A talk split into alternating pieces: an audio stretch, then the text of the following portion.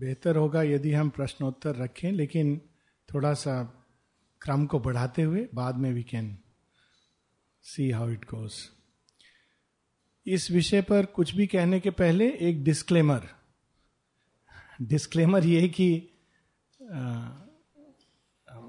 मुझे विश्वास है किसी को ये भ्रांति नहीं है, किंतु फिर भी कि जब तक इस देह का अति मानसिक रूपांतरण नहीं हो जाता तब तक हमारे जीवन के पास कोई परफेक्ट रेसिपी नहीं है कि हम सदा स्वस्थ रहेंगे, कभी बीमार नहीं होंगे।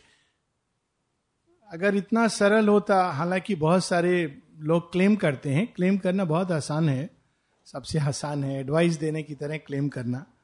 किंतु ये सच है कि देह अभी अज्ञान के तत्वों से बना है, अज्ञान के तत्वों द्वारा चलता है। और जब तक हमारे मन प्राण देह पूरी तरह रूपांतरित नहीं होते, पूरी तरह दिव्य द्वारा चालित नहीं होते। रूपांतरण का को सिर्फ़ सरल शब्दों में अगर लें, तब तक निश्चित रूप से ये रोग इत्यादि को ग्रसित होते रहेंगे। उसका कारण बड़ा सिंपल है। अभी अगर हम देखें तो हमारी देह, मन, प्राण तीनों ही, पर फोकस देह पर भी हम लोग थोड़ा रख लेंगे। ये किन चीज़ों से चलते हैं?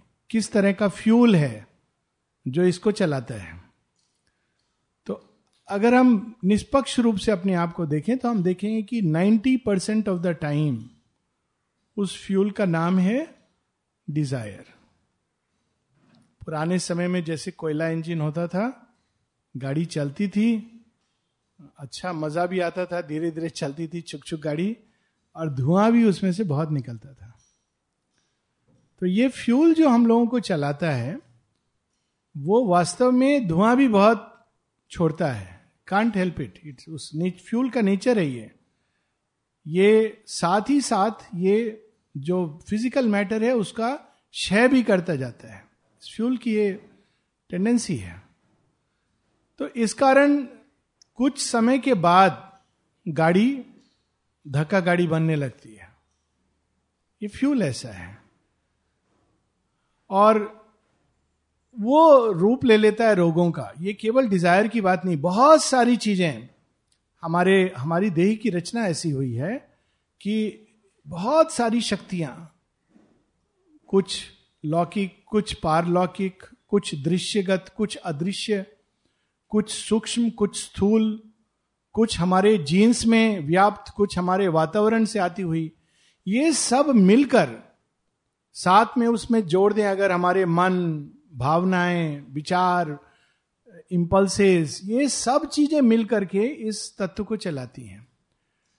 अब उसमें अगर हम बाहर की चीज़ें नहीं भी लाएँ, कॉस्मिक शक्तियों का खेल तो तो भी वो एक जीवन बिना कोई चोट लगे, बिना कोई समस्या के, बिना कभी बीमार हुए निकल जाएगा, ये एक वास्तव में एक एक परिकल्पना होगी। शेयरविंद एक स्पिरिचुअल रियलिज्म को हमेशा साथ लेके चलते हैं और इसीलिए वो जो अल्टीमेट उत्तर देते हैं, वो रूपांतरण में देते हैं। रूपांतरण का अर्थ क्या है? बहुत सरल शब्दों में अगर हम देखें तो अभी जैसे पुराने समय में हमारी कोयला गाड़ी चलती थी, इंजन चलता था, वो भी पहुँचा देता था गंतव्य तक। बीच में फेल हो जाती थी, इंजन फेल होता था दो दो घंटे रुकी रहती थी, पता नहीं किसी ने एक्सपीरियंस किया है कि नहीं। आई हैव एक्सपीरियंस इट गाँव से में गाड़ी जाती थी तो कभी कभी इंजन फेल हो गया तो दो घंटे गाड़ी रुक गई, फिर दूसरा इंजन आएगा। फिर जब स्टीम इंजन आया तो हम लोग बड़े थ्रिल्ड होते थे। अरे वाह स्टीम इंजन ये एक, जब टिकट बुकिंग होती थी, ये एक, होता था कि स्टीम इंजन वाला इसमें ले जाता है तो चांसेस नहीं है कि ये इंजन फेल होगा। इट इज़ वो एक टाइम था।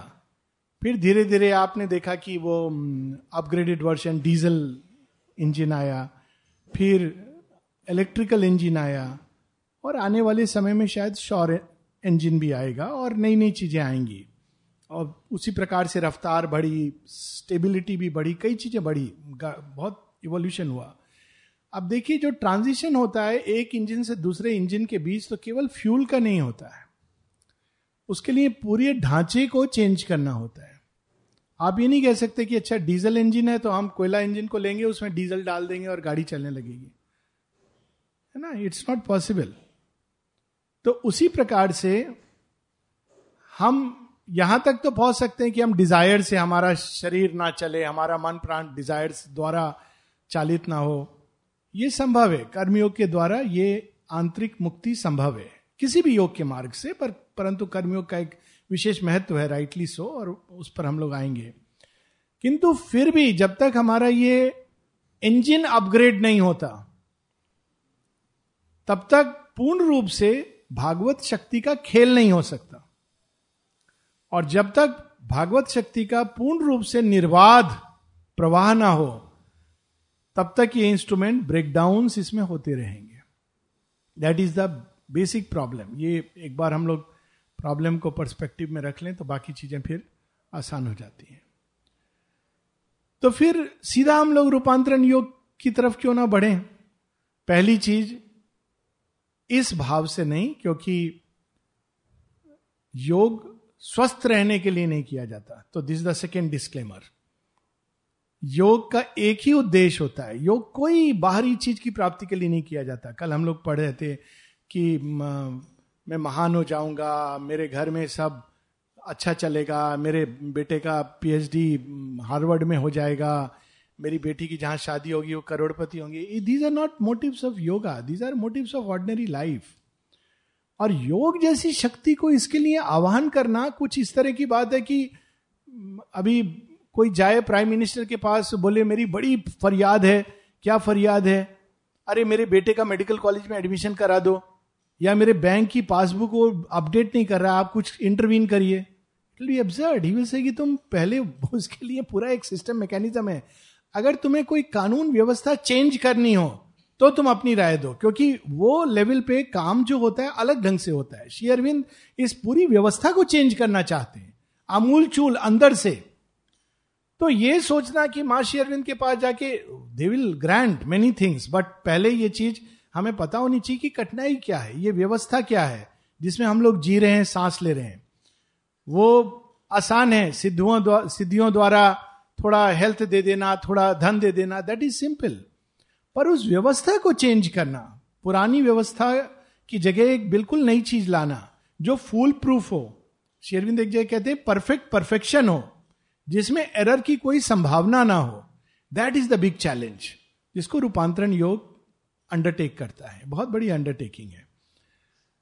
एट द सेम टाइम यह भी सच है कि रूपांतरण योग वैक्यूम में नहीं है, वहाँ तक पहुँचने के लिए एक लंबी यात्रा है। और उस यात्रा में कर्म योग बहुत सहायक है।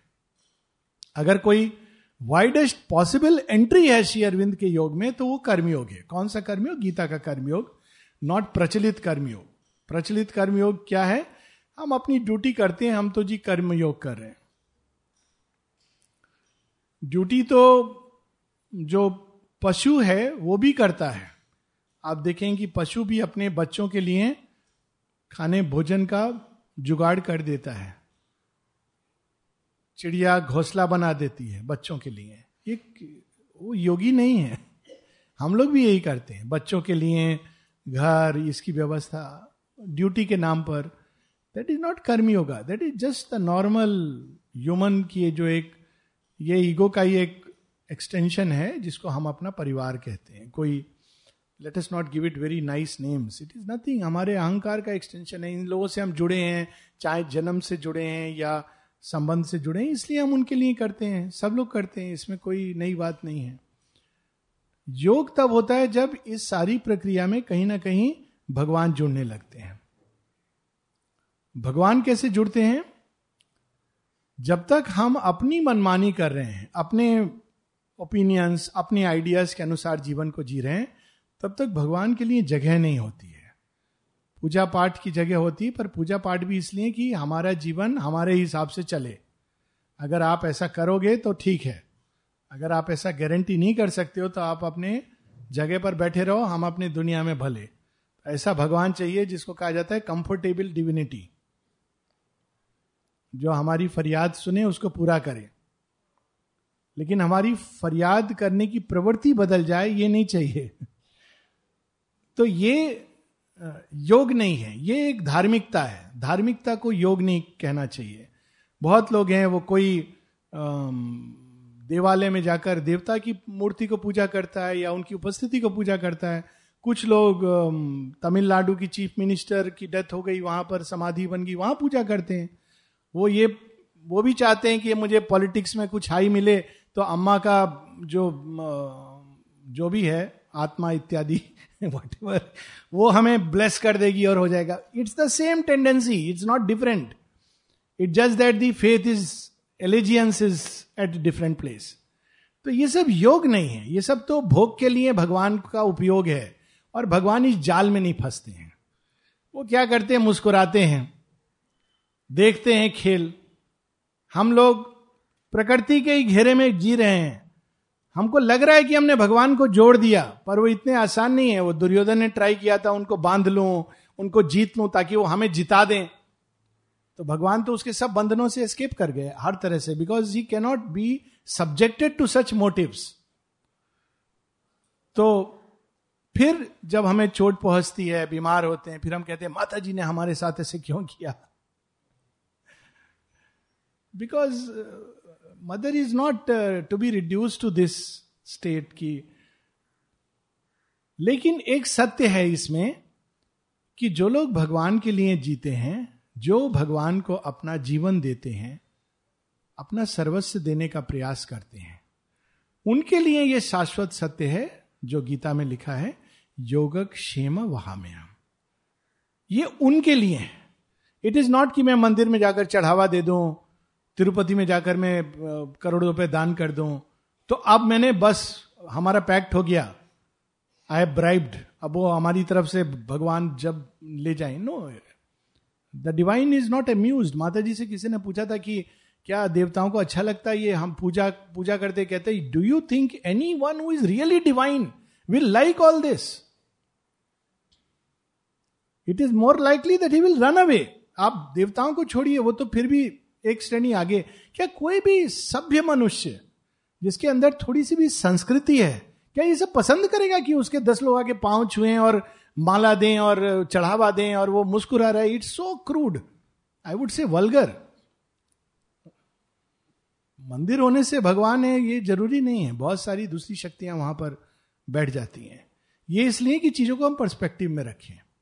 परंतु ये सच है कि जो भगवान को अपना सर्वस्व दे देते हैं उनके जीवन में एक अलग चीज़ शुरू हो जाती है। क्या इसका अर्थ है कि वो बीमार नहीं होते? नहीं, हो सकते हैं बीमार हो, लेकिन उनकी बीमारी भी फिर वो योग का हिस्सा होती है। कुछ समय पहले मैंने पवित्रदा की के ऊपर हॉल ऑफ़ हारमोनी में हमारी जो टॉक्स होती है, उसमें पवित्रदा की बात की थी। पवित्रदा को अंतिम तीन वर्षों में कैंसर हुआ था, पाँव का। और क्या जीवन जिया उन्होंने, अद्भुत। और मृत्यु भी कैसी अद्भुत।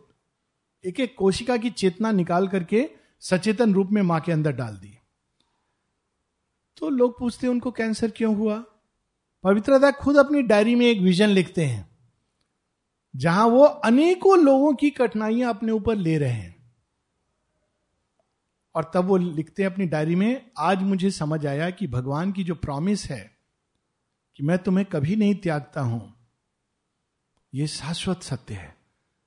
क्योंकि वो उसको अनुभव कर रहे हैं, वो अपने ऊपर सारी समस्याओं को ले रहे हैं, कई लोगों की। और तब वो उन सब की प्रॉब्लम्स को अपने ऊपर लेकर के एक प्रकार से वह भी उनके लिए भगवान की सेवा हो जाती है। वो एक अलग घटना है।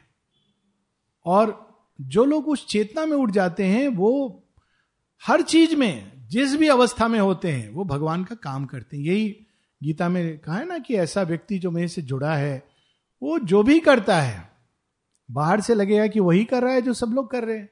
लेकिन वो जो भी कर रहा है, वो हर अवस्था में मेरे ही लिए जी रहा है। मैं उसके थ्रू कार्य कर रहा हूँ। तो ये दूसरी बात बिल्कुल स्पष्ट होनी चाहिए कि ये सब फिर पड़ाव बन जाते हैं। अब रूपांतरण योग केवल चेतना का रूपांतरण नहीं है। रूपांतरण योग तब तक कंप्लीट नहीं होता जब तक ये जो उपकरण है, यंत्र उपकरण है, ये सब रूपांतरित नहीं हो जाते। नहीं तो हमारे अंदर फ्यूल होगा, इलेक्ट्रिकल, लेकिन मॉडल होगा कोयला इंजन। क्या होगा? कुछ नहीं होगा, गाड़ी वहीं खड़ी रहेगी, बल्कि चलेगी नहीं। माता जी ने कितने विस्तार में इस रूपांतरण की चर्चा की जहाँ एक एक अंगों का ऑर्गन्स का सेल्स के रूपांतरण की बात करती है। It is not a joke ये कोई फेरी टेल नहीं है, ये रियल चीज़ है और जब इसका अनुभव होता है इट इज़ नॉट इजी इस देह का पूरा चेंज होना ढांचा और तब जबकि वो चल रहा है। आप रूपांतरण बहुत दूर की बात है। एक डॉक्टर एक डॉक्टर भी बहुत बड़ी बात है। एक कार मैकेनिक को दीजिए, उस पर तो जोक भी था। एक कार्डियोलॉजिस्ट कार्डियक सर्जन अपनी गाड़ी को एक दे के गए मैकेनिक के पास कुछ प्रॉब्लम हुई तो उसने थोड़ी देर करके उसको ठीक ठाक कर दिया। फिर बोला, उन्होंने पूछा, कितने रुपए हुए? बोला, क्या बोलूँ, आप भी तो ये, आप और मैं एक ही काम करते हैं। आप हार्ट सर्जरी करके लाखों लेते हो, मुझे तो कुछ सौ रुपए मिलेंगे। देखो कितना बड़ा अन्याय है। तो डॉक्टर ने कहा, ठीक है, ऐसे करो, तुम अगली बार इंजन को चालू रखना, फिर काम करना। सर्जरी की चैलेंज ही यही है। बाकी सब ठीक है। It's not about cutting a body and repairing but engine is working आपका हार्ट काम कर रहा है। You can not afford to उसमें कुछ गड़बड़ हुई तो सारी surgery is the easy part anaesthesia is the more difficult part सब लोग इस बात को जानते हैं। अब सोचिए कि उसमें भी हमें पता है कि क्या होने वाला है, किस ऑर्गन पे किस तरह की प्रक्रिया होने वाली है।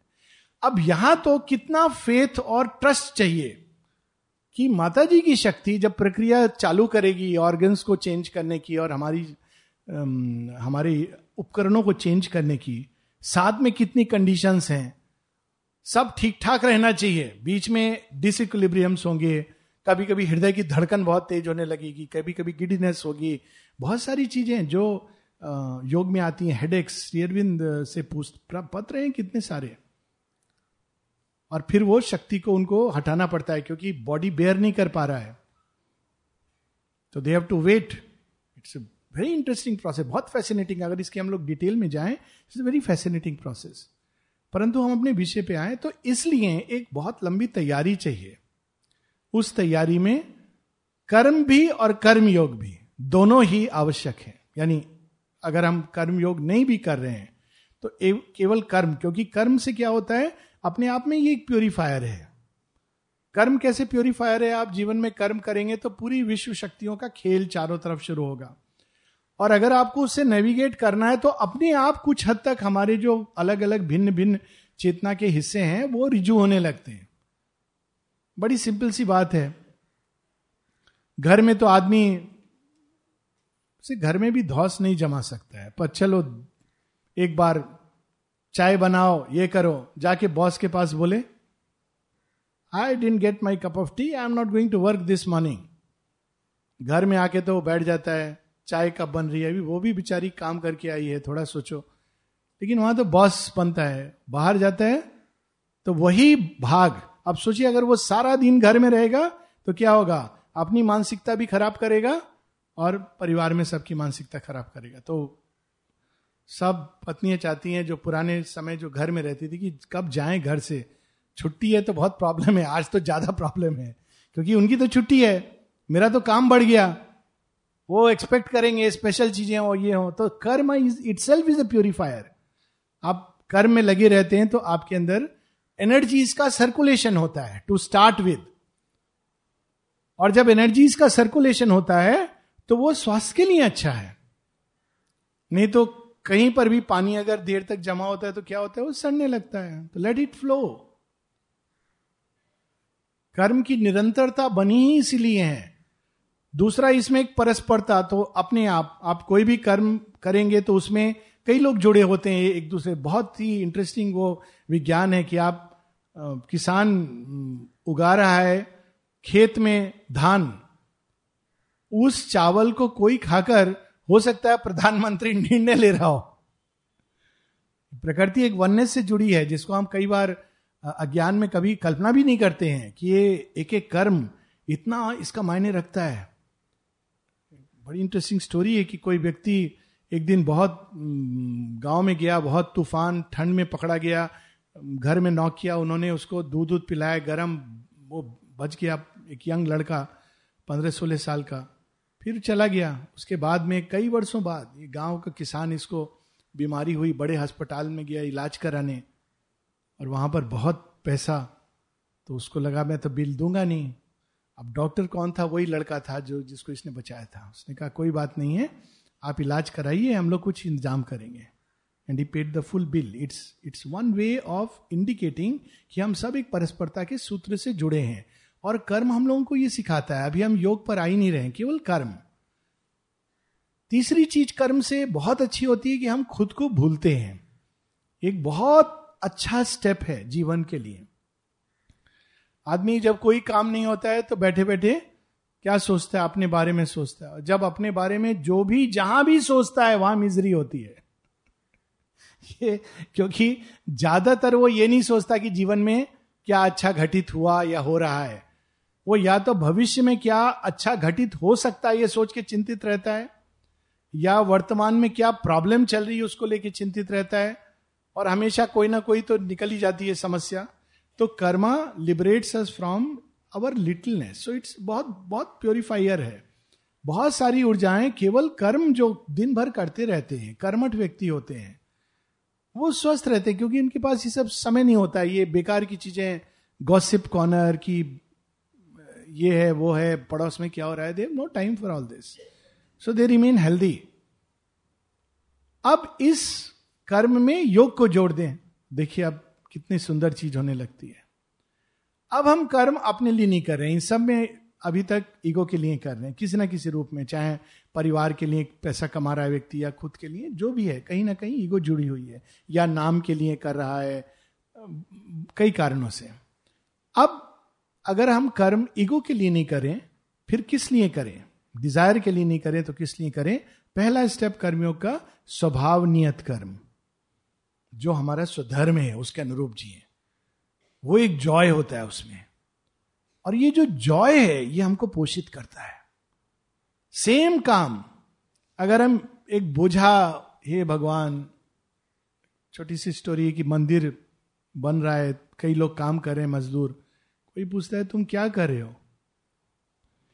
कहता है, देखते नहीं, क्या बोझा ढोना पड़ता है रोज, इतने पत्थर उठाने पड़ते हैं। ऐसी ज़िंदगी किसी को ना दे भगवान। दूसरे से पूछा, वो भी यही काम कर रहा था? तो बोला कि, मैं पैसे कमा रहा हूँ, थोड़ा कमा लू तो परिवार का कल्याण होगा। कठिन काम है, लेकिन it's all right I have to earn money तीसरे को देखा, बड़ा आनंदित दिख रहा है, कहते तुमको क्या कम काम है? बोले, नहीं नहीं, हम सब एक ही काम करते हैं। तुम इतना खुश क्यों दिख रहे हो? कहते, अरे, खुश नहीं हूँ मैं, मंदिर का निर्माण कर रहा हूँ। सेम वर्क एटीट्यूड तो जब हम कर्म अपने स्वधर्म के अनुरूप करते हैं, एक राइट right एटीट्यूड में करते हैं तो अपने आप हमारी चेतना में एक अपग्रेडेड सॉफ्टवेयर डाउनलोड हो जाता है मॉडर्न लैंग्वेज और वो उसके साथ में सॉफ्टवेयर के साथ में फायर वॉल प्रोटेक्शन ऑटोमेटिक है। कई चीज़ों से वो हम लोग को, हम वैसी बचा देता है।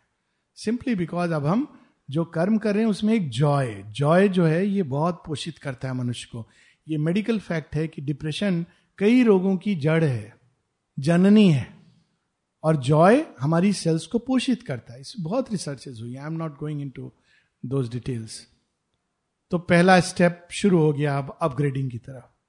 दूसरा जब हम कर्मयोग में भगवान को ऑफ़र करके, क्या? निष्काम भाव से। हम करेंगे जॉय से करेंगे। अब क्यों करेंगे? केवल जॉय नहीं, तेरी पूजा के रूप में करेंगे।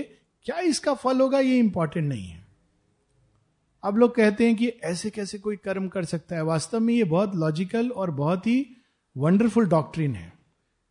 सच तो ये है कि रिज़ल्ट हमारे हाथ में होता नहीं है। ये ये ये रियलिटी है। दूसरा कि जब हम इस भाव से करते हैं, देखिए लोग काम करते हैं ना, फैक्ट्री या कहीं पर भी काम करते हैं तो महीने के अंत में पेमेंट मिलती है। या बिज़नेस में भी आप हिसाब किताब करते हैं कि कितना लाभ हुआ, कितना नुकसान हुआ। भगवान का सिस्टम अलग है। उनकी पेमेंट इंस्टेंट होती है। कोई बकाया बाद में बाद में भी होता है, वो जमा खाते में इंस्टेंट होती है। क्यों इंस्टेंट होती है? दिस ए डिलाइट अल्टीमेटली हम लोग ये सब क्यों कर रहे हैं? अंत में क्या पाने के लिए आम व्यक्ति बोले फॉर हैप्पीनेस अपने और अपने परिवार की। तो इतना लंबा रूट क्यों ले रहे हो? How are taking a shortcut आजकल शॉर्टकट का जमाना है। शॉर्टकट क्या है? Do it for the sake of the divine and see the joy that comes not कि अच्छा अच्छा ओके अब मुझे जॉय मिलना चाहिए। ये कैलकुलेशन नहीं।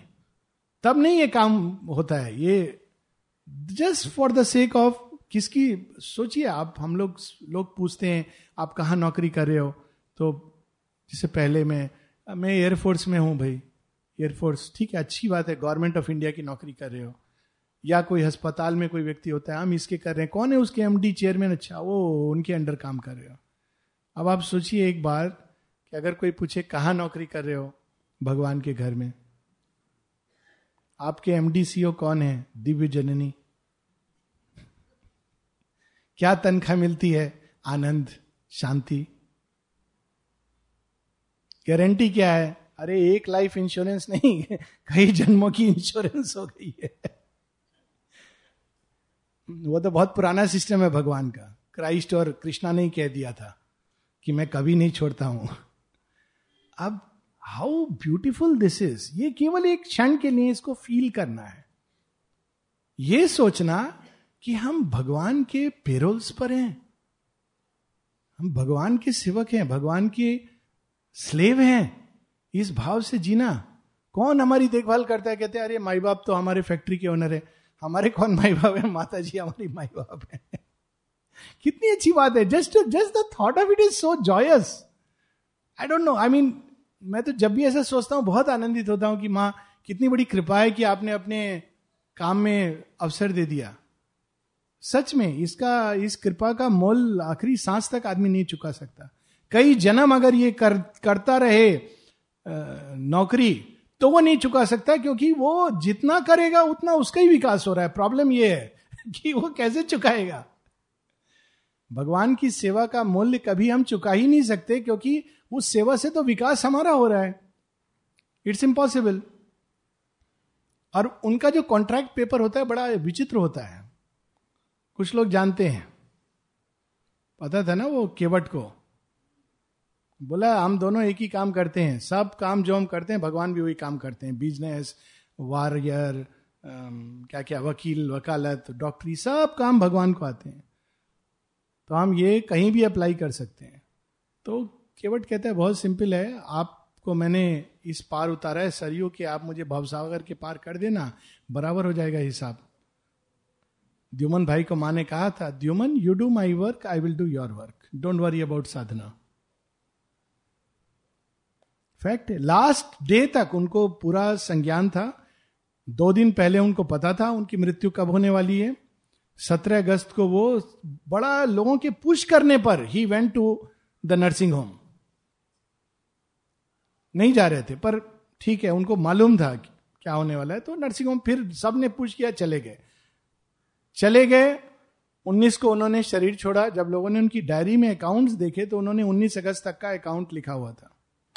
स्टॉप देयर अमृता, जिस दिन शरीर छोड़ते हैं, उस दिन सुबह में कोई उनसे पूछता है, शाम को पूछता है, रात को साढ़े आठ बजे ही लीव्स इज़ बॉडी जाते हैं, हाथ मुँह धो करके पूरा साफ़ होके आते हैं, अपनी चेयर पे बैठते हैं लीव्स द बॉडी शाम को पाँच के करीब कोई बड़ा क्लोज उनके कहते हैं, अमृता, आज आप कुछ ठीक नहीं लग रहे हो।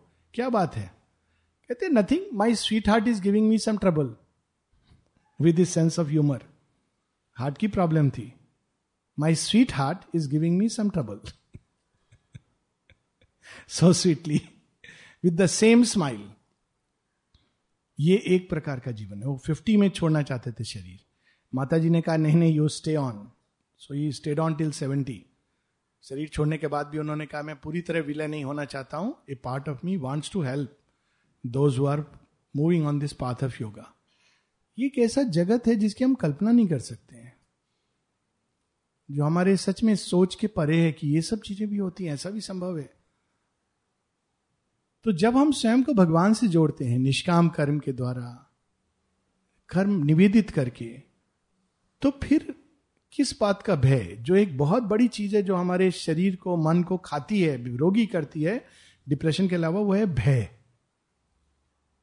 अब एक क्षण के लिए अगेन, जस्ट अगेन, कल्पना कीजिए is a way of saying, because it's a fact a reality, but we don't know. Sri Aurobindo ने कहा था कि always behave as if the Mother is looking at you because she is indeed always present तो अब एक क्षण के लिए कल्पना कर लीजिए कि हम जहाँ जहाँ जा रहे हैं, ट्रेन में जा रहे हैं, इधर जा रहे हैं, उधर जा रहे हैं। टेररिस्ट के बीच में फंस गए। वर्स्ट के सिनेरियो। या उससे भी वर्ष पॉलिटिशियंस के बीच में फंस गए। वो तो केवल आपके देह को मारेगा, ये तो आपके मन प्राण को मार देंगे, आत्मा भी मार देंगे। सब नहीं होते एक जैसे पर बाई एंड लार्ज वकीलों के चक्कर में फंस गए, डॉक्टरों के चक्कर में फंस गए। ये सब एक से एक। तो आप सोचिए, अगर आपके साथ भगवान खड़े हैं तो आपकी क्या रिस्पॉन्स रहेगी? क्या हमारे अंदर वैसी भय आएगा? अरे कैंसर हो गया, ये हो गया डॉक्टर ने तो ये बोल दिया। आप केवल एक नज़र देखेंगे। माँ माँ क्या कहेंगे? स्माइल बस ठीक है। जो ट्रीटमेंट जो प्रोसेस है we will go through it that's all right क्योंकि वो हैं, हर तरह से वो हैं साथ में। तो ये एक, जो अभी एक क्षण की कल्पना की बात है, वो हमारे जीवन का एक फैक्ट बनने लगता है। क्योंकि वास्तव में यही जीवन का फैक्ट है but we don't know it अज्ञान इसी को कहते हैं। Agyan is not not knowing bookish gyan is not bookish knowledge agyan is not पढ़ा लिखा नहीं। उस दृष्टि से तो फिर रामकृष्ण परमंश अज्ञानी होंगे। ज़्यादा पढ़ाई तो उन्होंने की नहीं थी। लेकिन ज्ञान है, उस बात का ज्ञान होना जिससे हम अभी तक अनभिज्ञ हैं। वो क्या सत्य है? कि there is one truth one reality one being one consciousness one existence in many bodies and numberless births और वो सदैव हमारे पास रहती है, और ये योग द्वारा स्पष्ट होता है। और जब ये क्लियर हो जाता है, एक सचेतन रूप में हमारा एक कांस्टेंट कंपेनियन बन जाता है वे ऑफ़ लाइफ बन जाता है तो बहुत सारी चीज़ें जो हम लोगों को रोगी बनाती हैं, शोक करती हैं, सब अपने आप चली जाती हैं। कई चीज़ें तो हम जानते भी नहीं जो दूर हो जाती हैं। माँ एक जगह कहती हैं ग्रेस के बारे में। सीसे, इसकी तुम लोग तब रिकॉग्नाइज करते हो जब कोई चीज़ होने वाली होते होते रह जाती है। पर तुम्हें पता भी है कितनी बार कई चीज़ें मैं जस्ट ऐसे ही हटा देती हूँ। वी हैव नो क्लू क्या क्या हो सकता था? क्या क्या होने वाला था? पर again as I said perfect solution रूपांतरण तक नहीं होगा। कई बार ऐसा होता है, बीमार होता है आदमी सो वॉट कई लोग उससे ही परेशान हो जाते हो हम तो साधना कर रहे हैं, बीमार क्यों हो गए? साधना इसकी गारंटी नहीं है। पर यह ज़रूर है कि जब हम उस अवस्था से भी अगर गुजरेंगे तो हमको एक प्रोटेक्टिंग हैंड ऑफ़ ग्रेस स्पष्ट रूप से हमारे साथ चलेगा। वो छोड़ता नहीं है which is a very big thing और जब वो साथ चलेगा तो हर चीज़ के बारे में एक डिवाइन एश्योरेंस महाभारत तो आएगी। कृष्ण ने ये नहीं कहा अर्जुन को कि मैं एक मैजिक करूँगा, युद्ध होगा नहीं, दुर्योधन का हार्ट परिवर्तन हो जाएगा और एक बाणों की वर्षा होगी ऊपर से, स्वर्ग से, और ये सब मर जाएँगे। और तू राजा बन जाए, ऐसा नहीं कहा उन्होंने। भगवान इवोल्यूशनरी लॉ से इंटरफियर नहीं करते हैं। वो तो कर सकते थे। उन्होंने ऐसा व्रत क्यों ले लिया? कि मैं बैठूँगा, निशस्त्र बैठूँगा। अरे वो, उनको क्या प्रॉब्लम थी? अर्जुन ये सब प्रिय थे दर्शन चक्र से सबको मार डालते और राजा बन जाता। है it is not like this there is a law of evolution जिसमें युद्ध भी है, संघार भी है, विनाश भी है, विभीषिका भी है, रोग है, शोक है, अभिमन्यु का वध भी है। और इन सब के द्वार से गुजरते हुए कर्मयोग पूरा होता है। कर्मयोग इज़ नॉट लीडिंग ए खुशी लाइफ इनफैक्ट कर्मयोग तो पूरी तरह स्वयं को दे देने की विधि है। जहाँ अपना कुछ बचता नहीं, राधा की प्रार्थना है ना, माँ whether you choose for me life और डेथ जॉय और sorrow all is a felicity सब कुछ तो आपका गिफ्ट है, प्रसाद है, आशीर्वाद है, कृपा है। That is the path of karma yoga और शेयरविंद के योग में इसका और भी बड़ा महत्व है। ना केवल ये हमको ईगो से लिबरेट करता है, ना केवल योगक्षेम वहाँ में हम का एश्योरेंस ना केवल भगवान की सतत उपस्थिति, भगवान में निवास इत्यादि जो ट्रेडिशनल कर्म योग में हम लोग देखते हैं। भगवान की प्रॉमिस की मैं कभी नहीं छोड़ता ऐसे व्यक्ति को, यही जन्म नहीं, आगे भी। परंतु ये जो उपकरण है, जब हम इनको ऑफ़र करते हैं माँ को और सेवा करते हैं तो उनकी शक्ति धीरे धीरे इसमें उतर के कार्य करने लगती that is the process of transformation तो अगर हम एक ऑर्गन को तो यूज़ कर रहे हैं, मान लीजिए रोज जाके हाथ पाँव से भगवान की सेवा कर रहे हैं, लेकिन वाणी का दुरुपयोग कर रहे हैं, इससे गाली गलौज या दूसरों के बुराई करना गॉसिप करना क्रिटिसाइज करना, निंदा करना तो ये पूरा जो ऑर्गन है, इस ऑर्गन में देखिए केवल एक चीज़ का हम देख लें, वाणी, इसमें क्या क्या चीज़ें जुड़ी हैं। मुँह, कंठ लंग्स हवा वहाँ से आती है सेंट्रल ऑर्गन है। हार्ट सब चीज़ों में जुड़ा है। ब्रेन ये सारे ऑर्गन एक्टिव होते हैं जब हम एक शब्द कहते हैं। और अगर वो अपशब्द होगा, झूठ होगा, निंदा का शब्द होगा तो क्या होगा? ये ऑर्गन में वे शक्तियाँ फ्लो करेंगी।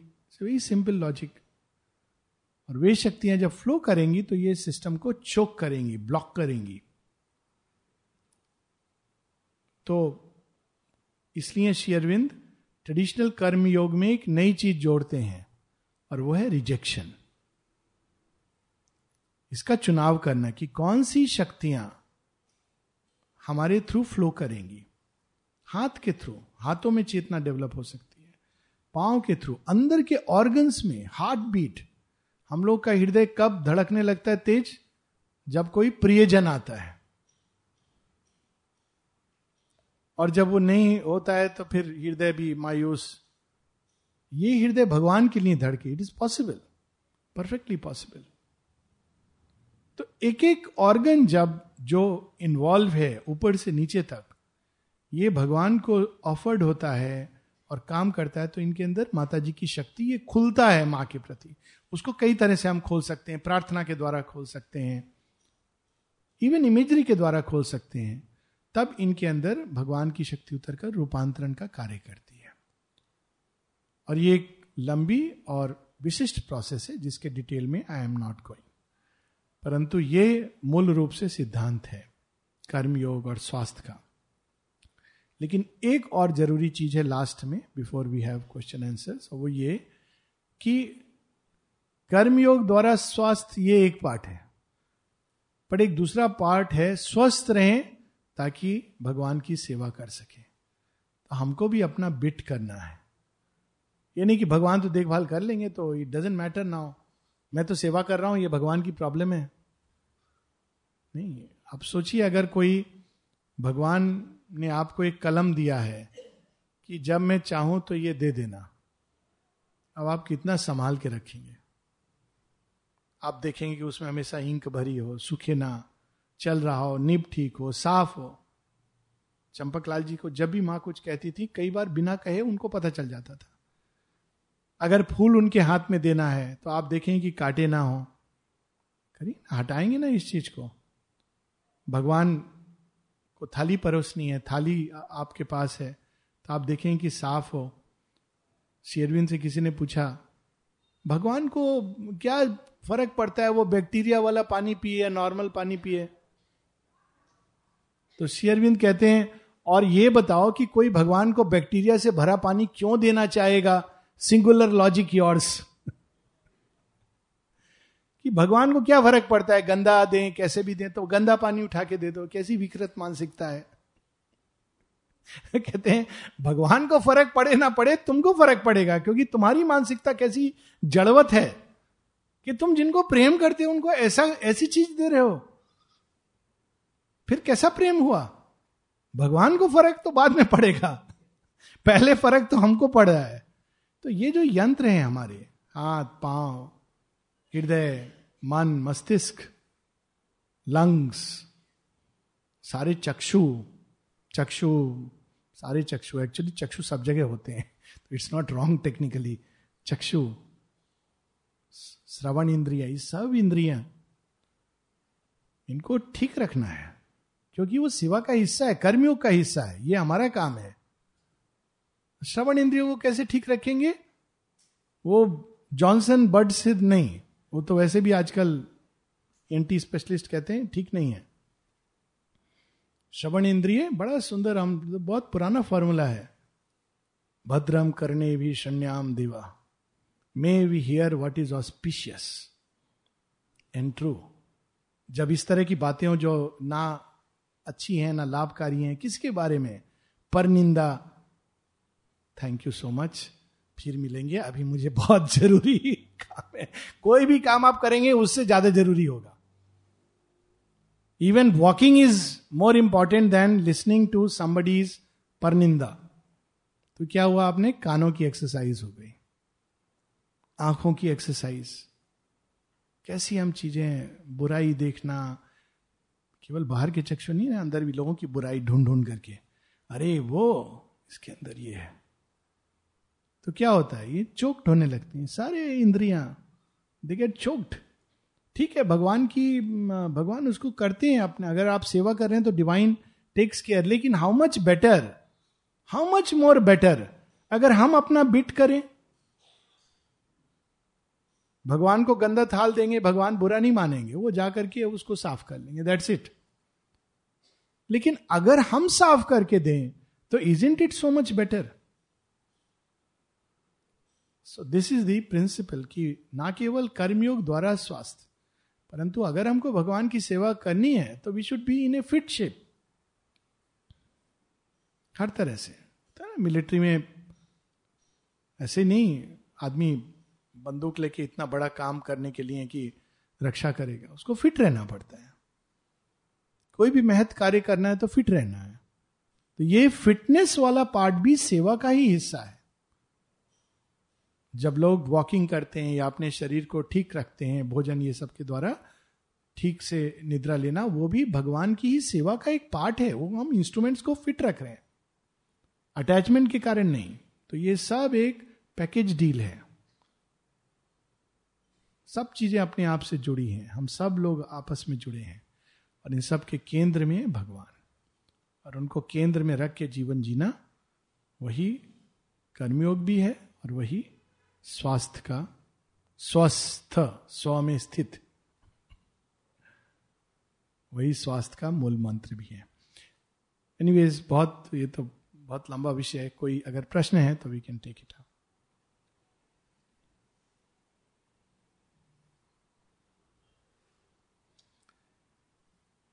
प्रश्न, दूसरों की कठिनाइयाँ साधु पुरुष अपने ऊपर क्यों ले लेते हैं? करुणा के कारण कंपैशन के कारण। हालाँकि उनको अपने ऊपर लेके माँ इसको रिकमेंड नहीं करती थी।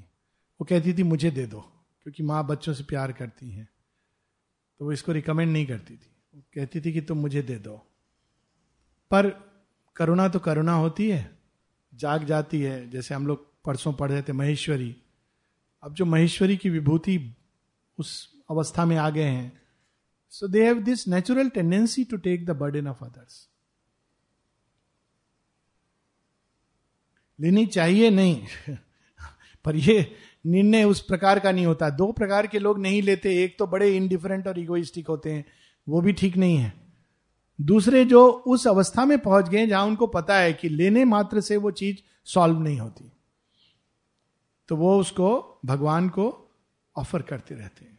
That is the right way full way यदि लेने से उनका स्वास्थ्य बिगड़ता है तो ये ज़रूरी है। सो सेम थिंग स्वास्थ्य के कारण नहीं। ये नहीं कि, अरे, इसको लेने से हमारी कठिनाई बढ़ जाएगी नो कुछ हद तक तो हम चाहे ना चाहे योग में, क्योंकि हम सब शेयरविंद के योग में, हम सब एक रिप्रेजेंटेटिव टाइप्स हैं। तो जैसे जैसे हमारी नैरो चेतना का विस्तार होता है, विश्व चेतना में कॉस्मिक कॉन्शियसनेस में वैसे वैसे हम चाहें या ना चाहें, हमारे टाइप से जुड़ी हुई जो वृत्तियाँ हैं, वो हमारे अंदर आएँगी।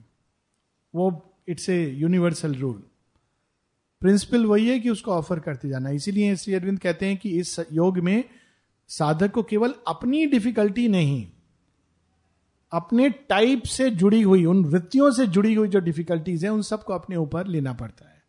वो इस मार्ग की एक विशेष कठिनाई है, विशेष रूप से इस मार्ग की। It's a process of yoga और फिर यह भी है कि व्यक्ति को खुद का मूल्यांकन करके कुछ भी करना चाहिए। अब कुछ हैं जो ले सकते हैं। उन शुड नो इट कुछ हैं जो it should not be just a कहते हैं ना prudence is the better part of valour to know whether you can take और नॉट टेक ये if at all but as I said To take is not the recommended thing. But one should know how much and what one can take. Yes. Ashram is a different thing. Not everybody.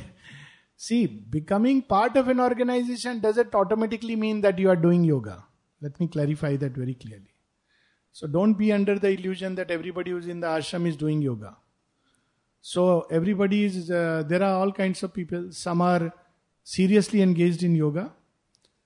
But many are here just to give the experience of the world to those who are doing yoga. Let me put it paradoxically.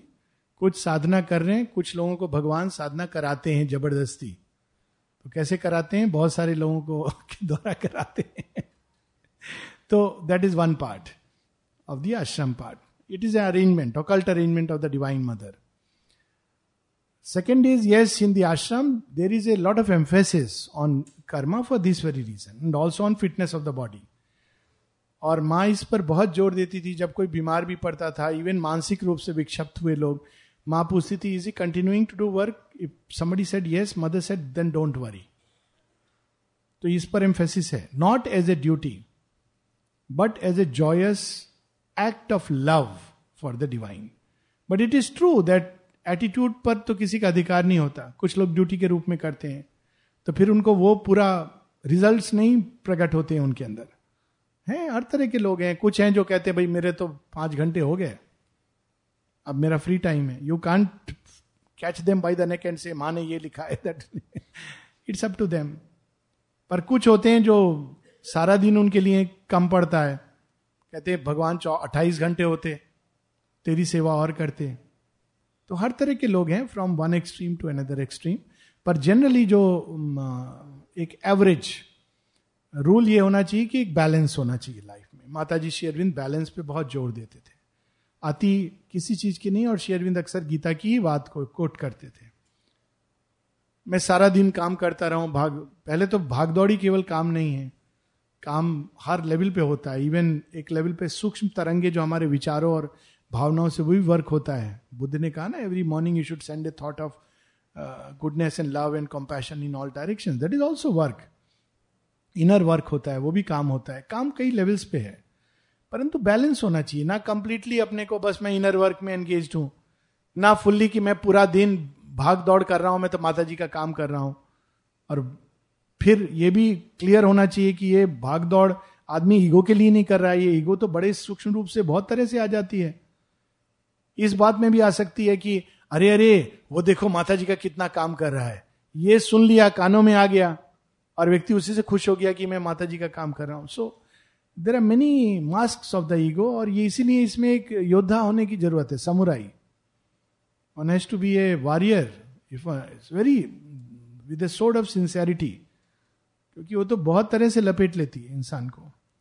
पर मूलभूत में, सिद्धांत रूप में, कर्म आवश्यक है। Mother has emphasise it lot कर्म सेवा के रूप में भगवान की यहाँ पर, विशेषकर यहाँ पर, बहुत आवश्यक है। यहाँ तो प्रिंसिपली यही है। और तो उसी पर आधारित है ऑन द कर्म योगा। तीसरा पता होना चाहिए कि साधारण कर्मयोग और शेयरविंद के कर्मयोग में एक मूलभूत अंतर है। साधारण कर्मयोग में रूपांतरण की बात नहीं है। और ये उपकरणों के ट्रांसफॉर्मेशन की बात नहीं है रिजेक्शन की बात नहीं है। हालाँकि इंडिकेटेड है पर एम्फेसाइज नहीं है।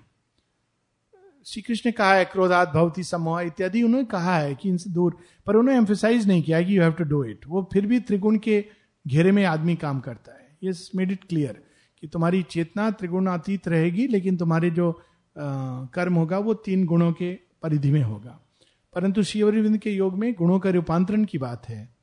तो उस सेंस में ऑर्डनरी कर्मयोग और शेयरविंद के कर्मयोग में naturally it's a upgraded version of a truth fundamental truth जो श्री कृष्ण दे करके गए हैं। चौथी चीज़ है कि कर्मयोग इज़ नॉट जस्ट कर्म योग शेरविंद ये भी स्पष्ट करते हैं कि गीता इट इसमें तीनों हैं। कर्म ज्ञान युक्त कर्म। कर्म प्रेम द्वारा चालित कर्म। ये तीनों चीज़ें होनी चाहिए साथ साथ अगर उसमें एक मिसिंग है, आदमी को ही is not awakening to the inner light and the knowledge हृदय में प्यार नहीं है, सारा दिन काम कर रहा है कि मैं कर्मयोग कर रहा हूँ।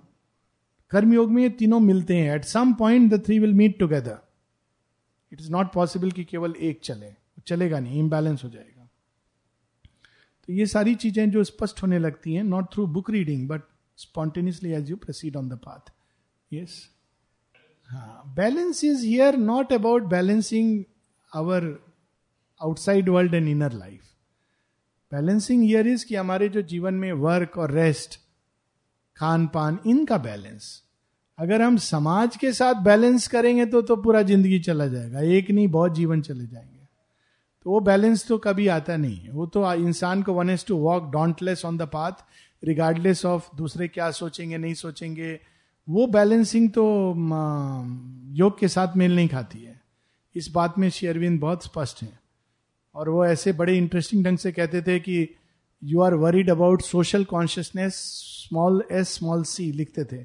What about the other S C capital S capital C और ब्रैकेट में लिखते थे स्पिरिचुअल कॉन्शियसनेस सो समाज के साथ balancing is is is is not needed and it's harmful because then one cannot walk the path one has to be all yogis if you see were fiercely individualistic all of them आप देख लीजिए, चाहे भी I mean recent examples में विवेकानंद, पुराने Buddha Shri Krishna none of them they live Sri Aurobindo of course Mother none of them live for the sake of social acceptance और लोग क्या कहेंगे या वो क्या सोचेंगे। ये तो इनफैक्ट माँ कहती थी as long as you are living in the social consciousness you are not ready to take the first step on the path of yoga social consciousness को तो इट्स ए नॉन स्टार्टर बहुत सुंदर बात आपने कही। शेरविंद की एक एफोरिज्म याद दिला दी। O misfortune, blessed art thou.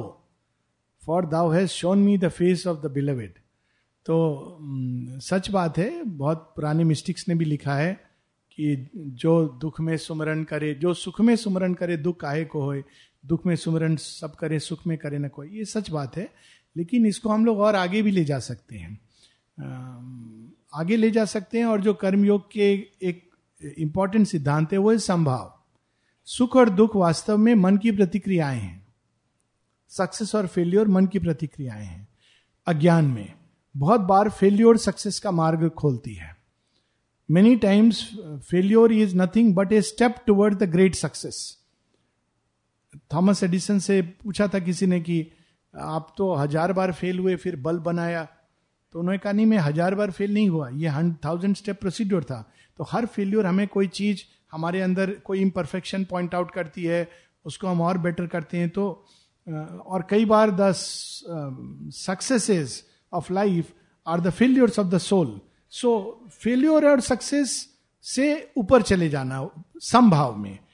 In the sense we should remember the divine neither because we will get success nor because we have failed but because we should just love him because he's lovable as simple as that it doesn't matter whether we succeed or fail because that's not his job success और failure भगवान नहीं देता है वो तो गीता में ही स्पष्ट है कि वो भाग्य कैसे आता है उसमें श्री कृष्ण खुद को नहीं डालते हैं वो सारा बता देते हैं खेल आसपास का उसमें चेष्टा दैवी ये सब चीज़ें मिक्स करके it's very complex thing why भाग्य इज़ फॉर्म और कई बार भगवान allows us to go through certain events and circumstances even failure if that helps Sri Aurobindo से किसी ने पूछा कि आ, इसी बारे में तो शेयरविंद कहते हैं what if failure suits the divine purpose best अब कृष्ण जी तो खुद ही उन्होंने कॉन्शियसली चूज़ किया रन छोड़ कहलाना. समाज ने उस समय कितना बुरा भला किया कहा होगा।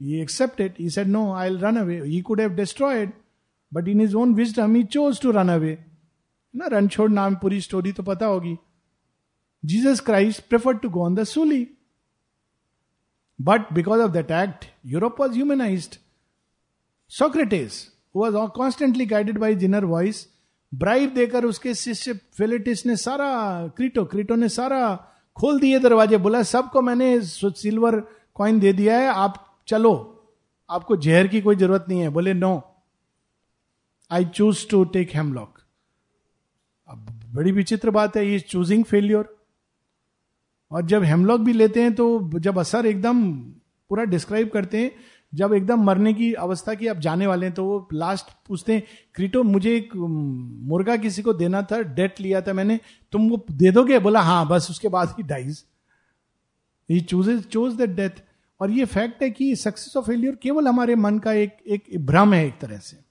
सो we should in karma yoga we have to enter in to state of equanimity but at least it is good कि हम लोग दुख में रिमेंबर करते हैं। At least as a starter it is much better लोग तो उल्टा करते हैं। सुख में अपना क्रेडिट लेते हैं। दुख में भगवान को कोसते हैं। That is worse that is bad ये तो ठीक है। चलो दुख में भी हम याद कर लिया।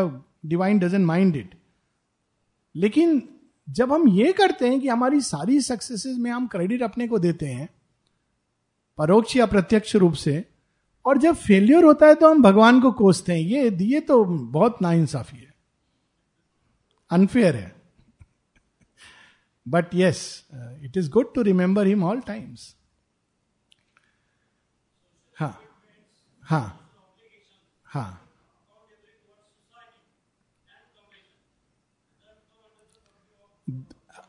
They are two different things, compassion and social obligation. Social obligation is not something divine in origin. Social obligation, मानव मन की उत्पत्ति है।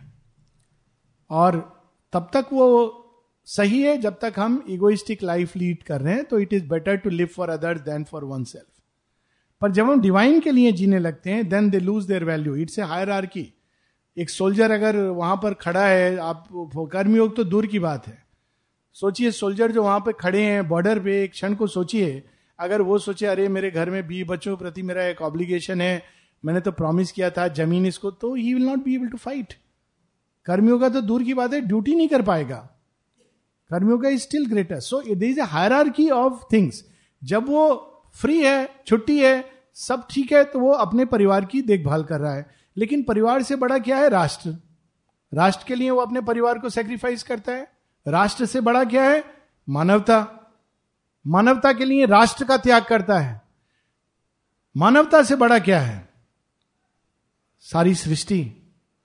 यदि सारी सृष्टि का हित इसमें है कि मनुष्य का नरसंहार हो as the time of the Gita so Krishna chooses that लोक संग्रहार्थ, और कैसे अपियर होते हैं? कालोस्मी भव। लोक क्षय कृत प्रवर्धो। और एक और कह रहे हैं लोक संग्रहार्थ to preserve the march of civilisation अब उसके भी आगे सारी सृष्टि से ज़्यादा कौन है? डिवाइन सो so, जो डिवाइन की ओर मुड़ जाता है उसके लिए ये ऑब्लिगेशन की मीनिंग नहीं रहती है। नहीं तो विवेकानंद जी को तो प्रेसिडेंसी कॉलेज में टीचर बनना चाहिए था। उनकी मम्मी और बहन तो बहुत कठिन परिस्थितियों में रहते थे। But he went towards that end Buddha imagine Buddha looking after his wife and child and kingdom how much he would have been able to help. And Buddha, free from all bondage, showing the path to mankind, which is better. Obviously, the later Buddha. So, no doubt, it's good to, I mean, Mirabai हमारे examples भरे पड़े हैं Tulsidas name it and it is there Krishna himself हाँ हाँ बिल्कुल विश्व की सारी चीज़ें इस घट में हैं मूल रूप में। सारी शक्तियाँ, और ये बहुत लिबरेटिंग फैक्टर है। नहीं तो हम लोग सोचते हैं, हमारे अंदर ये चीज़ें, दूसरे के अंदर कुछ और है। सब कुछ सबके अंदर है। केवल यह कि हम फ़िल्टर द्वारा देखते हैं। यही इतना ही डिफरेंस है। ईगो का फ़िल्टर सब कुछ। सारी प्रवृत्तियाँ। असुर, राक्षस, पिशाच, देव, सुर, गंधर्व। पर ब्रह्म सब मनुष्य के अंदर है। It's experience of yoga fact of our life and psychologically now people recognise it केवल ये कि हम अपने डार्क साइड को नहीं देखते हैं, उसको प्रोजेक्ट करते हैं दूसरों में और दूसरों में देखते हैं। हम तो साधु बच्चे होते हैं, खराब तो दूसरे होते हैं, पड़ोसी हमेशा अपने से ज़्यादा खराब होता है। वाइफ और हस्बैंड उससे ज़्यादा खराब होते हैं वाइफ हमेशा है, मेरे बस पति हैं, ऐसे हैं। निठल्ले हैं और पति क्या बोले मेरी वाइफ पता नहीं क्या मैंने not realising it is the same story everywhere everybody has everything nothing unique about by the very fact that he is Parameshwar, he is not subject to definition. And we should not try to define it. By define it, we limit him. Sri Aurobindo की चार पंक्तियाँ I read out then if one last question if somebody has will take and then we will close he is we cannot say nor he is not पर ब्रह्म से पंक्तियाँ he is we cannot say nor he is not for nothing to is a conception of himself against time and space sink into that sea time becomes a wave space a wandering drop कौन वर्णन कर सकता है जो वर्णनातीत है? उनको वर्णनातीत रहने दो। और इसीलिए हम वास्तव में भगवान को नहीं जानते, क्योंकि हम कंसेप्शन में उनको बांधते हैं। अच्छा और बुरा, ऐसा, वैसा इवन जब कहते हैं दयालु हैं तो दया का जैसे कंपैशन हमारा दया का मतलब ये होता है, ओहो, बीमार है, उसको ठीक कर दिया। तो फिर हम पूजा करते हैं, जब नहीं ठीक होता तो हम कहते हैं, कैसा भगवान है? कोई दयालु नहीं है, क्रूर है। गांधारी डबल ब्लाइंड हो गई थी ना, पट्टी बाँध के। तो कहती है कृष्ण को, कैसे भगवान हो तुम? मेरे सब बच्चों को मार डाला। तो भगवान की दया तो बहुत अद्भुत होती है। तो ये सब कंसेप्शन है। Conception are helpful to start क्योंकि आदमी ने तो डिसोरियंट हो जाएगा। ये अच्छा होता है, जानना कि ये बे ऑफ़ बंगाल है। ये समुद्र है पांडिचेरी का। अब आप इसमें आगे निकल गए, मान लो। आपको किनारा नहीं दिख रहा। मालदीव्स पहुँच गए, लक्षद्वीप पहुँच गए एंडमैन पहुँच गए, तैरते हुए कोई भाई सम स्पेशल स्ट्रेंथ और वेव तो वहाँ आप पांडिचेरी खोजेंगे तो पांडिचेरी नहीं मिलेगा। और अगर बिल्कुल ऐसे करते करते बीच में आ गए, आप किसी को पूछेंगे सडनली मरमेड आपके सामने प्रकट हो गई और कहा, हे देवी, जल देवी, ये बताओ कि मैं कहा हूँ? बे ऑफ़ बंगाल में हूँ या अटलांटिक में हूँ या पैसिफिक में हूँ? कहेगी, भैया, तुम समुद्र में हो। इसको तुम बे ऑफ़ बंगाल और अटलांटिक क्यों बोल रहे हो?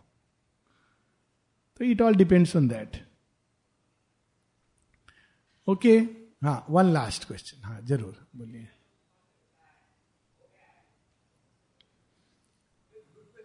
नहीं नहीं, ठीक है। This question has its own validity माने इसका एक ह्यूमरस आंसर भी है but I am not giving that because there is a genuineness behind your query एक चीज़ उसके अंदर यह होगी कि वो वार्धक्य और मृत्यु से परे होगा। और व्यक्ति जब चाहेगा तब वो उसको त्याग सकता है सचेतन रूप से। दूसरी उसके अंदर ये कैपेसिटी होगी कि वो उसके अंदर प्लास्टिसिटी होगी रिजुता होगी नमनीय होगा। तो कोई भी बाहरी अटैक को वो इमीडिएटली um, कोई भी अगर एडवर्स फोर्स या मान लीजिए बैक्टीरिया वायरस हमारी लैंग्वेज या बुलेट एक पिक्चर आई थी बुलेट प्रूफ मॉन्क तो अगर उसको टच करेगी तो अपने आप उसका प्रकृति बदल जाएगी, क्योंकि वो रूपांतरिक वाइब्रेशन है उसके अंदर। तो कोई भी चीज़ उसको अगर टच करेगी तो वो अपनी प्रकृति को बदल जाएगी, अपने मूल रूप में चली आएगी। इन द सेंस कि वो परफेक्टली इम्यून होगा। प्लास्टिसिटी के कारण परफेक्टली इम्यून होगा। तीसरी चीज़ होगी कि वो ल्यूमिनस होगा। स्वयं प्रकाश होगा। तो सेलफोन की लाइट की ज़रूरत नहीं। फिर कई चीज़ें जो अभी हमारी इंस्ट्रूमेंट की सीमा के कारण हमें बाहरी उपकरणों की ज़रूरत पड़ती है वो चीज़ों का उपयोग खत्म हो जाएगा। तो we should not worry about the cellphone cellphone company खत्म होने वाली है जब रूपांतरित देह आएगा क्योंकि हमारा मन मस्तिष्क डायरेक्ट कम्युनिकेशन कर सकेगा और इसलिए कई मिसअंडरस्टैंडिंग्स खत्म हो जाएँगी। अभी तो मिसअंडरस्टैंडिंग इसलिए क्यों, क्योंकि हम हृदय के अंदर के भाव को नहीं देखते बाहर की वाणी देखते हैं तो लोग लड़ते हैं तो क्या कहते हैं? तुमने ऐसा कहा था। वो कहते, तुम खाली मेरी स्पीच को देख रहे हो, मेरे अंदर के भाव को नहीं देख रहे हो। होता है ना ये? तो वो भाव जब देख लेंगे तो क्यों प्रॉब्लम होगी? सूक्ष्म दृष्टि के कारण हम सूक्ष्म चीज़ों को देख पाएँगे। तो जितनी भी फोर्सेज हैं, जो कार्यरत है, उन पर हमारी ऑटोमेटिक मास्टरी होगी। अंतर्भाष शरीर के अंदर युक्त हो जाएगा। तो कोई भी हम काम करने वाले हैं, शरीर बता देगा कि ये डोंट डू इट अभी भी इसकी झलक मिलती है। Whether to do bungee jumping और not the body will tell you और in a much simple way कि ये मोड़ ले रहे हैं, लेना चाहिए कि नहीं लेना चाहिए। शरीर, ना केवल हमारे अंदर की वो, शरीर की चेतना में ये चीज़ें आएँगी।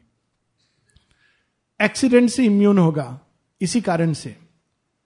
और एक और इंडस्ट्री बंद होने वाली है, वो है क्लोथ्स इंडस्ट्री कपड़ों की इंडस्ट्री क्योंकि यह शरीर, रूपांतरित देह, ये अपनी आंतरिक अवस्था के अनुसार घनत्व के द्वारा, बाहरी चेतना में वो विभिन्न प्रकार के आवरण बना सकेगा। और आवरण की वैसे ज़रूरत नहीं होगी। शरीर ना मैस्कोलाइन होगा, ना फेमिनाइन होगा। तो यहाँ तक तो हम लोग माँ शेरविंद की वाणी है। परंतु इस पर हम लोगों को अभी ज़्यादा चिंता नहीं करनी चाहिए। पर ठीक है, अपनी जगह ये भी सही है कि कैसा होगा, क्या हम लोग का प्रोजेक्ट है, ये फाइनल प्रोडक्ट के बारे में थोड़ा सा सोच लें, लेकिन फाइनल प्रोडक्ट के हिसाब से काम ना करें।